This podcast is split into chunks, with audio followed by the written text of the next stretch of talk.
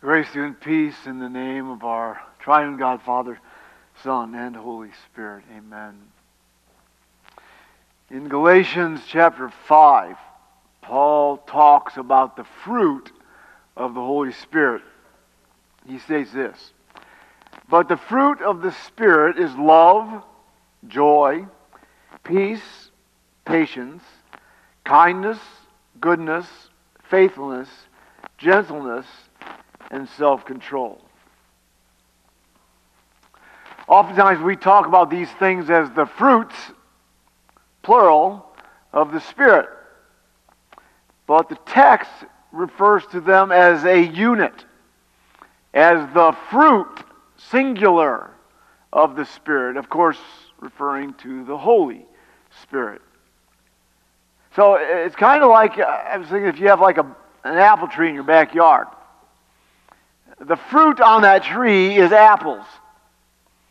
Now, those apples can be big or small, might be red or yellow or green, depending on the time of year and the type of apple tree it is.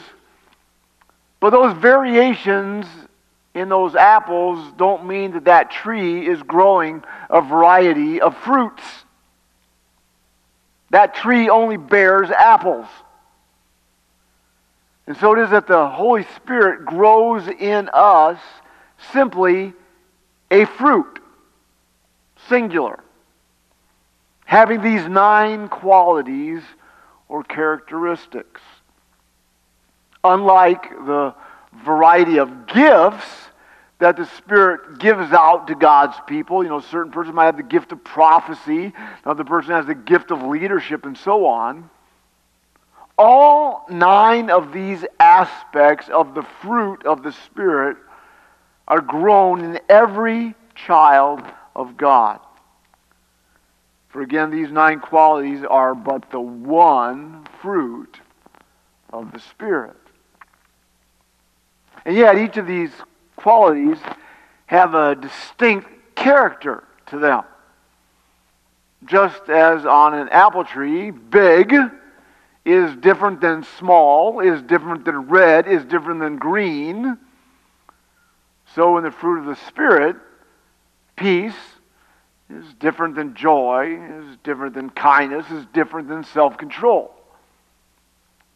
And thus, it is our intent over this time of Lent and on into Holy Week to examine each of these nine qualities of the fruit of God's Spirit. But we're not going to look at these, these qualities, this aspect of the fruit of God's Spirit as it pertains to us, but rather as they pertain to Jesus. For you see, if these nine attributes are the attributes of the Holy Spirit, are the fruit of the Spirit, then they are also most certainly the fruit of Jesus. For the Holy Spirit of God is none other than the Holy Spirit of Jesus.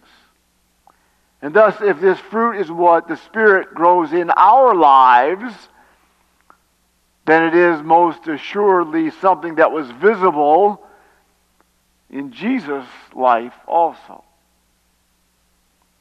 And thus, on this Ash Wednesday, which of course you know also happens to be Valentine's Day, we will begin our look at the fruit of Jesus with the first attribute on Paul's list, that being love. The Apostle John wrote of this aspect of Jesus in his first epistle when he wrote, This is how we know what love is. Jesus Christ laid down his life for us. Then again, John wrote, this is love, not that we loved God, but that He loved us and sent His Son as an atoning sacrifice for our sins. You know, we tend to celebrate Valentine's Day by giving gifts that special someone in our life. You know, gifts of traditions or flowers and candy and jewelry and such and so on. But we give those things as the evidence for or a demonstration of our love for that particular person.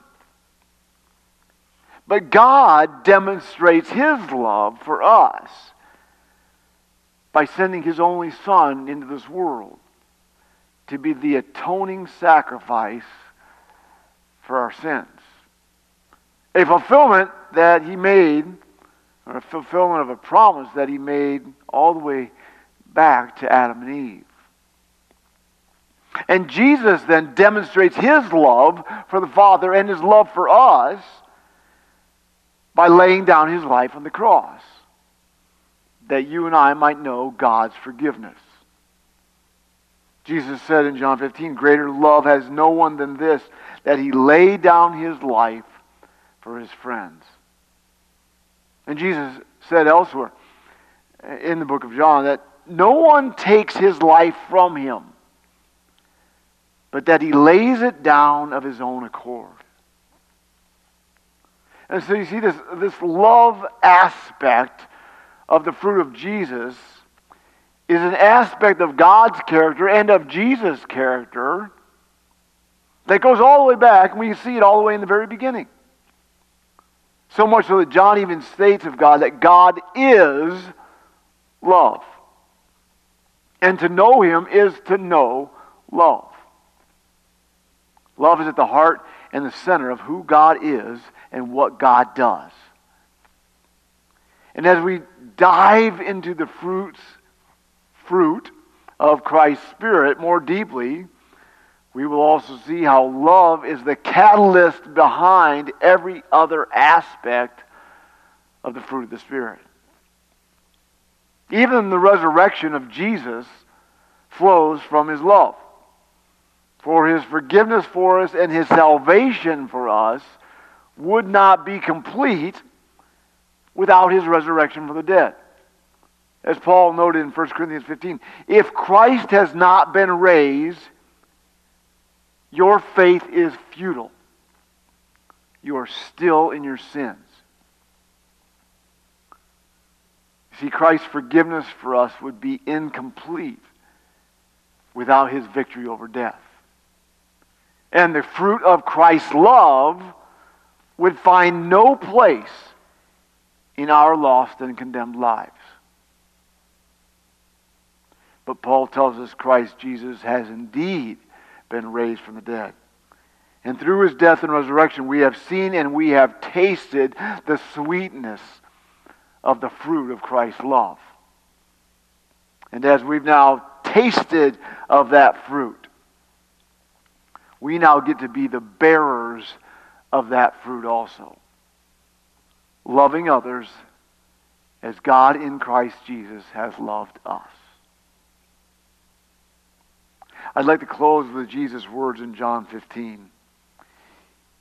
He said, You did not choose me but I chose you and appointed you to go and bear fruit, fruit that will last.